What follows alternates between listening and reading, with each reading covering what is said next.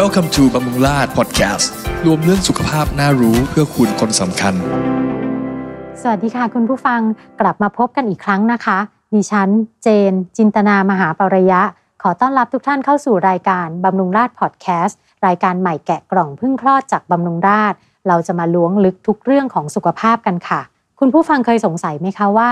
บางคนเนี่ยหลังจากรับประทานอาหารไปได้ไม่นาน ก็จะมีอาการอยากขับถ่ายทันที หรือว่าบางคนเนี่ยขับถ่ายง่ายเกินไป มีสาเหตุมาจากอะไร และความเสี่ยงเนี่ยจะเป็นโรคอะไร วันนี้เจนมีคำตอบมาให้ค่ะ วันนี้เรายังอยู่กับศาสตราจารย์นายแพทย์อดุลโรจนสกุล แพทย์ผู้ชำนาญการด้านศัลยศาสตร์ลำไส้ใหญ่และทวารหนัก จะมาคลายข้อสงสัยเรื่อง ถ่ายหนักวันละหลายหลายๆรอบ ถือเป็นความผิดปกติไหมให้เราฟังค่ะ ส สวั วัส สดี ดี ครับ ค่ะอาจารย์ สวัสดีครับคุณเจนและสวัสดีครับ ท่านผู้ฟังทุกท่าน ค่ะ อาจารย์วันนี้เจนอยากจะมาถามเรื่องการขับถ่ายเหมือนกัน แต่ครั้งนี้เป็นถ่ายบ่อยนะคะ ก็เจนน่ะมีคนรู้จักนะคะ ที่แบบทานอาหารแล้วอ่ะจะต้องถ่ายทันทีเลย เจนน่ะเรียกเขาว่าพวกท่อตรงนะคะ บางทีอะถ่ายวันหนึงก็หลายๆรอบด้วย อาการแบบนี้ค่ะอาจารย์มันเกิดขึ้นได้ยังไงอะค่ะ ถามคำถามอย่างนี้ตอบยาก เอาเอาอย่างนี้อย่างนี้ ผมติดใจคำหนึ่งคำว่า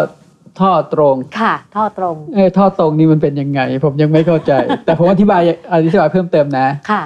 มนุษย์มนุษย์เราทุกคนเนี่ยนะ อืม มีกระเพาะอาหาร ถัดจากกระเพาะอาหารก็เป็นลำไส้เล็ก ค่ะ ซึ่งมีหน้าที่ดูดซึมอาหารเนี่ยนะ ค่ะ ลำไส้เล็กของมนุษย์เราเนี่ยยาวประมาณ 3 เมตร อืม ถัดจากลำไส้เล็กก็เป็นลำไส้ใหญ่ หน้าที่หลักของลำไส้ใหญ่เป็นหน้าที่เก็บกากอาหาร อืม เพื่อรอการระบาย ค่ะ หน้าที่ส่วนน้อยก็คือดูดซึมหรือดูดอะไรนิดหน่อยนะครับ อืม แต่หน้าที่หลักคือเป็นเป็นที่เก็บกากอาหาร เพื่อรอการระบาย ค่ะ นะครับลำไส้เล็ก 3 เมตร ค่ะ ลำไส้ใหญ่เมตรครึ่ง อ่า เฉลี่ยนะครับ ค่ะ แล้วมนุษย์ทุกคนก็เท่าเนี้ยทุกคน เพราะฉะนั้นคนที่ไส้ตรงเนี่ย อืม ไม่มี ไม่ได้สั้นกว่าเขาใช่ไหม ไม่มีมันมียาวแค่เนี้ย อ๋อดาวเท่ากัน ยาวเท่ากัน อ๋อ แต่มีนะครับ ค่ะ คนไข้ที่โดนผ่าตัดมาแล้ว ตัดลำไส้ออก าอ่า เช่นตัดลำไส้เล็กออกสักครึ่งหนึ่งเงี้ยคนไข้จะถ่ายบ่อย อืม นะครับ ค่ะ หรือตัดลำไส้ใหญ่สักครึ่งหนึ่งเงี้ยเกิน 50%เงี้ย อืม ก็จะถ่ายบ่อย อ่าอัน อ นั้ ย่าน ง สั้ นี้ น อันนี้เนี่ยอาจจะเรียกว่าลำไส้เติม ตัวจริงนะครับ อ๋อ โอเคเราไปต่อแล้วกัน ค่ะ ทีนี้เกิดขึ้นได้ยังไงอะคะอาจารย์ ตอนนี้ ค่ะ เวลาอธิบายเรื่องการถ่ายบ่อยเกิดขึ้นได้ยังไงเนี่ย ค่ะ มันอธิบายเพื่อให้เข้าใจทั้งหมดเนี่ยผมจะขอแบ่งการขับถ่ายที่ถ่ายบ่อยเนี่ย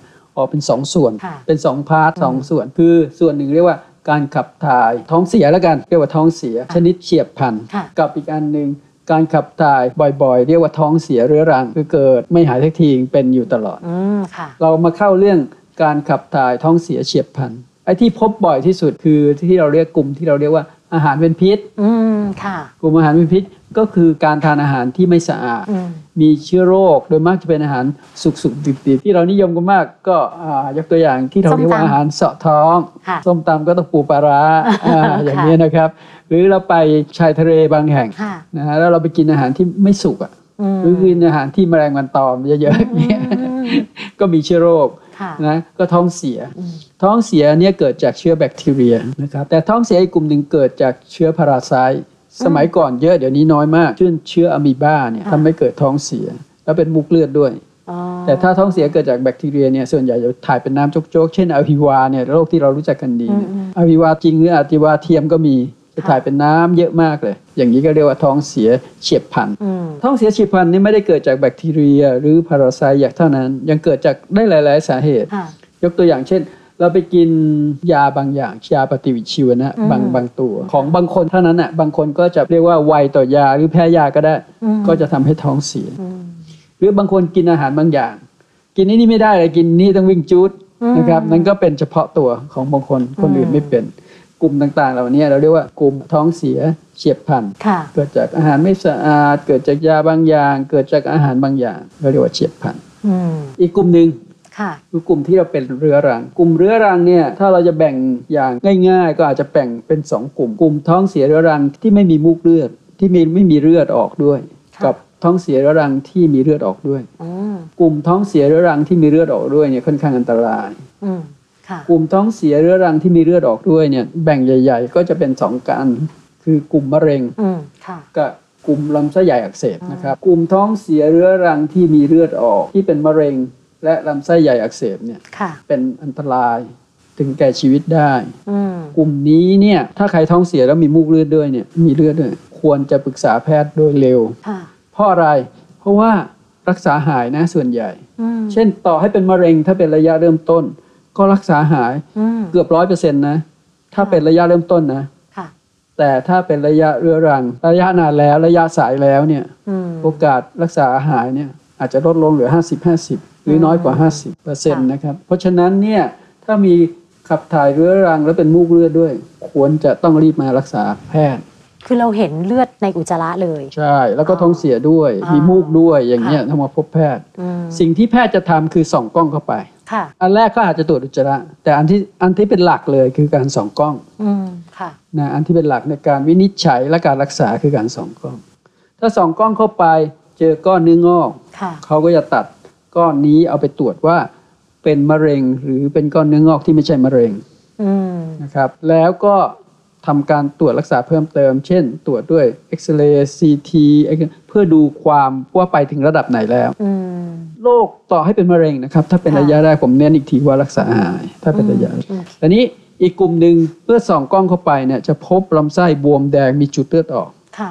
เรียกว่ากลุ่มลำไส้ใหญ่อักเสบ อืม กลุ่มลำไส้ใหญ่อักเสบเรื้อรังเนี่ยก็จะมีโรคหลักอยู่ 2 โรค 3 โรคลำไส้ใหญ่อักเสบเรื้อรังที่เกิดจากการติดเชื้อ ซึ่งปัจจุบันก็พบน้อย เช่นพวกอะมีบ้าพวกอะไรพวกเนี้ย อืม อีกกลุ่มหนึ่งก็คือลำไส้ใหญ่อักเสบเรื้อรัง ซึ่งเรียกภาษาอังกฤษเรียกว่า non specific ที่เรียกเราเรียกว่าลำไส้ใหญ่อักเสบเรื้อรังที่ไม่เฉพาะเจาะจง เช่น กลุ่ม ulcerative colitis หรือกลุ่ม Crohn's disease กลุ่มลำไส้ใหญ่อักเสบเรื้อรังเนี่ยเป็นโรคที่พบน้อยในประเทศเรา อืม แต่พบมากทุกชุมมากในประเทศทางตะวันตก อืมค่ะ ทำไมสมัยก่อนเราเกือบจะไม่เคยเจอโรคพวกนี้เลย อืม ปัจจุบันเราเจอเพิ่มขึ้น ผมก็ไม่เข้าใจสาเหตุนะ แต่เพิ่มขึ้นทุกโลกทุกประเทศเลยในในเอเชีย อืม เราไม่เคยเจอเราก็เจอมากขึ้น ผมเข้าใจว่าเป็นเพราะเราเปลี่ยนวิถีชีวิตมาเป็นแบบตะวันตกมากขึ้น อืมค่ะ กลุ่มโรคพวกนี้เมื่อเราวินิจฉัยได้โดยการส่องกล้องตัดชิ้นเนื้อไปตรวจ ค่ะ เราจะรักษาโดยยา และส่วนใหญ่ก็ควบคุมได้ แต่ก็จะมีอีกกลุ่มหนึ่งที่ควบคุมไม่ได้ กลุ่มนี้ต้องรักษาโดยการผ่าตัด อืม แต่การผ่าตัดสมัยก่อนยุ่งยากมากเลย ผ่าตัดโรคพวกนี้ผ่าตัดยาก ปัจจุบันเนี่ยผ่าตัดง่ายขึ้นเยอะเพราะการผ่าตัดโดยการส่องกล้องเข้าไปเนี่ยนะฮะ ค่ะ สามารถตัดได้ดี แล้วค่อนข้างปลอดภัยนะครับแผลก็เล็กนะแต่อย่างที่ว่าละโรคพวกนี้มันพบน้อย การผ่าตัดโรคนี้ต้องการผู้เชี่ยวชาญเฉพาะทางมากๆเลย อืม นะครับเมื่อกี้บอกไว้แล้วว่ากลุ่มขับถ่ายเรื้อรังเนี่ยแบ่งเป็น 2 กลุ่ม ค่ะ กลุ่มที่เป็นมูกเลือดนี่ก็มี 2 อันหลัก ค่ะ คือมะเร็งกับลำไส้ใหญ่อักเสบ ค่ะ เรื้อรัง อีกกลุ่มหนึ่งพวกขับถ่ายท้องเสียเรื้อรังที่ไม่มีสาเหตุ อธิบายไม่ได้ว่าเป็นเพราะอะไร อืม กลุ่มนี้เราจะเรียกว่ากลุ่มลำไส้แปรปรวน อืม กลุ่มลำไส้แปรปรวนเนี่ยจริง ๆ แล้วเนี่ย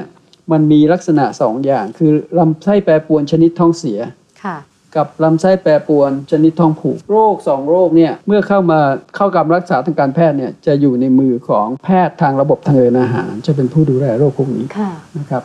เอ่อรักษาโดยยาได้ผลดี อืม นะครับ ไม่ต้องผ่าตัด ไม่ต้องผ่าตัด อืมแล้วรักษาโดยยาต้องคือต้องทานยานานไหมคะ โรคพวกนี้เนี่ยก็แปรกลุ่มโรคแปรปรวนเนี่ยบางครั้งอยู่ดีๆ คนไข้ก็อาการดีขึ้น อืม เกือบจะหาย แล้วเดี๋ยวเดี๋ยววันดีคืนดีก็เป็นกลับมาอีก อืม เพราะฉะนั้นมักจะเป็นเรื้อรัง อืม นะครับ แต่ว่าไอการที่ลำไส้แปรปรวนเนี่ยมันจะนำไปสู่โรคใหญ่ ๆ อย่างเช่นแบบมะเร็งลำไส้อย่างนี้ ไม่เกี่ยวครับ อืม พวกลำไส้แปรปรวนเนี่ยไม่เกี่ยวกับพวกมะเร็งลำไส้ อืม แต่กลับไปอีกเรื่องหนึ่งเมื่อกี้ผมพูดแล้วว่ากลุ่มที่ถ่ายเป็นมูกเลือดเนี่ย ค่ะ จะเป็นกลุ่มลำไส้ใหญ่อักเสบเรื้อรัง ค่ะ กับกลุ่มมะเร็ง ค่ะ ไอ้กลุ่มลำไส้ใหญ่อักเสบเรื้อรังเนี่ยมีโอกาสแปรเปลี่ยนกลายมาเป็นมะเร็งได้สูง อ๋อก ลุ่มลำไส้ใหญ่อักเสบเรื้อรังเนี่ยบางครั้งเป็นเฉพาะส่วน บางครั้งเป็นตลอดลำไส้ใหญ่เลย ค่ะ กลุ่มเนี้ยต้องมาตรวจเป็นประจ อืม ำถ้าเป็นนานๆอย่างเช่นเป็น 10 ปี 20 ปี ค่ะ มันกลายได้ อืม เพราะฉะนั้นหมอก็จะตรวจตัดชิ้นเนื้อไปตรวจเรื่อยๆว่าเริ่มกลายหรือยัง ค่ะ ถ้าเริ่มกลายเริ่มภาษาอังกฤษเรียกว่าจะเรียกว่ามีเซลล์ที่ผิดปกติแล้วอย่างเนี้ยเราก็จะไปผ่าตัดเพื่อการป้องกันไม่ให้กลายเป็นมะเร็ง อืม พวกลำไส้ใหญ่เรื้อรังเนี่ยในบางท่านเนี่ยจะต้องโดนผ่าตัด เพราะว่า ค่ะ เราเกรงว่าจะเป็นมะเร็ง หรือหรือกลุ่มเนี้ยบางคนเนี่ยโอ้โหขับถ่ายเยอะแยะไปหมด ถ่ายจนร่างกายสู้ผอมเลยอย่างนี้ก็ต้องผ่าตัดเหมือนกัน อืม หรือบางคนให้ยาแล้วแพ้ยาโห หรือให้ยาสเตียรอยด์อะไรมีอาการทางแพ้ยาอย่างนี้ก็ต้องผ่าตัดโรคลำไส้ใหญ่อักเสบเรื้อรังเนี่ยเบื้องต้นเนี่ยจะดูแลโดยแพทย์ระบบทางเดินอาหาร ค่ะ และเมื่อในบางรายที่มีอาการมาก หรือมีการเริ่มจะกลายเป็นมะเร็งอย่างเงี้ยก็จะมาสู่แพทย์โรคระบบลำไส้ใหญ่และทวารหนัก อืมทีนี้ที่บอกว่าถ่ายหนักเนี่ย เราต้องถ่ายวันละกี่ครั้งถึงจะเหมาะสมอะคะอาจารย์ โอ้กลับไปเรื่องง่าย ๆ คนปกติเนี่ย ค่ะ อุจจาระวันละครั้งก็สบายที่สุด และคนส่วนใหญ่ก็ประมาณนี้ ค่ะ บางท่านถ่ายสองวันต่อครั้ง แต่ถ่ายแล้วก็เป็นปกติเป็นมาตั้งแต่เด็ก ก็ถือว่าปกติของท่านนั้น อืม หรือบางคนอยากจะถ่ายสามครั้งแต่ถ่ายแล้วชีวิตเขาเป็นปกติทุกอย่างก็ถือว่าปกติ อืม เพราะฉะนั้นถ่ายหนึ่งถึงสามครั้งเนี่ยก็ปกติ ต่อวัน ครับ อืม ยังถือว่าปกติ ถ้ายังสงสัยแม่ก็อาจจะเอาอุจจาระไปตรวจ ซึ่งการเอาอุจจาระไปตรวจเนี่ยแท้จริงแล้วควรจะทำเป็นประจำ ค่ะ ประจำปี โดยเฉพาะคนที่เริ่มมีอายุมากขึ้น อายุ เรา มาก ควร นี่เท่าไหร่คะ อายุมากขึ้นตั้งแต่ 30 40 ขึ้นไปอ่ะ โดยเฉพาะถ้าเกิน 50เนี่ยควรจะตรวจอุจจาระทุกปี ถ้าไม่ส่องกล้องนะ ถ้ายังไม่ได้ส่องกล้องนะ อืมอืม อาจจะส่องกล้องทุก 10 ปีส่องกล้องลำไส้ใหญ่นะ ค่ะ แต่ตรวจอุจจาระเนี่ยแท้จริงควรจะตรวจทุกปีเลย อืม เหมือนกับตรวจเลือด ตร ดู วจเลือด เบาหวานความดันตรวจเอ็กซเรย์ปอดเนี่ยเป็นการตรวจร่างกายทุกปี อื นะ ม ป้องกันไว้ก่อนโรคป้องกันเนี่ยมันง่ายกว่าโรครักษา คืออย่างเอาอุจจาระไปตรวจเนี่ย เราสามารถที่จะดูได้เลยว่าเราจะเป็นโรคอะไรอย่างนั้นไหมคะ ไม่การตรวจอุจจาระเนี่ย ค่ะ เราดูได้ไม่กี่อย่างละ ค่ะ อันแรกคือเราตรวจดูว่ามีเชื้อโรคหรือเชื้ออะมีบ้าเชื้ออะไรพวกเนี้ยผิดปกติไหม ค่ะ อันที่สองดูว่ามีพยาธิไหม มีพวกพยาธิทั้งหลาย อืม พยาธิเออคนไทยมีพยาธิเยอะนะ อืม เพราะฉะนั้นต้องตรวจดู อืม แล้วรักษาง่าย กินยาเม็ดเดียวก็หายแล้ว ค่ะ นะครับ ร่างกายก็แข็งแรงขึ้นนะครับพยาธิมีหลายอย่างมากเลยในบ้านเรา อืม พยาธิตัวตืดพยาธิตัวแบนพยาธิปากขอ อืม อะไรเงี้ยมี ค่ะ เยอะ อันต่อไปก็คือเราจะตรวจว่าในอุจจาระมีเลือดไหม อืม ถ้าอุจจาระมีเลือดปั๊บคราวเนี้ยอาจจะต้องโดนสองกล้องหน่อย อืม เพราะว่าจะกลับไปเรื่องเก่าก็คือ เรื่องว่าเป็นมะเร็งโรครับไส้ใหญ่อักเสบอะไรพวก อื เนี้ย มอย่างนี้ก็แปลว่าการตรวจสุขภาพเป็นประจำเนี่ยช่วยได้ ป้องกันได้ ครับ การป้องกันดีกว่าการรักษาถูกแล้ว อืมค่ะ อยากให้อาจารย์แนะนำว่าเมื่อไหร่เนี่ยเราควรจะต้องมาพบคุณหมอแล้ว คือกลุ่มอักเสบเฉียบพลันเนี่ยส่วนใหญ่แล้วก็พบหมอคลินิก หรือว่าซื้อยาตามร้านขายยา อืม ก็พอไหวแหละ ค่ะ แต่ถ้าอาการไม่ดีขึ้น หรือเริ่มเป็นเรื้อรังเมื่อไหร่ ท้องเสียเรื้อรังเนี่ยต้องระวังมาก คือท้องเสียเรื้อรังเมื่อไหร่ควรพบแพทย์เสมอ อืม นะครับ สุดท้ายอาจารย์อยากจะฝากคำแนะนำทิ้งท้ายให้คุณผู้ฟังสักนิดหนึ่งไหมคะ คำแนะนำนะครับ เรื่องการขับถ่ายเนี่ยถ้ามีการท้องเสียเรื้อรังเมื่อไหร่จำเป็นต้องพบแพทย์ ค่ะ เพื่อเพื่อแยกโรค โดยเฉพาะโรคมะเร็งออกไป อืม เพราะโรคมะเร็งเนี่ยถ้ารักษาเริ่มต้นเนี่ยรักษาไม่ยากรักษาหายขาด อืม แต่ถ้าเป็นเรื้อรังแล้วเนี่ย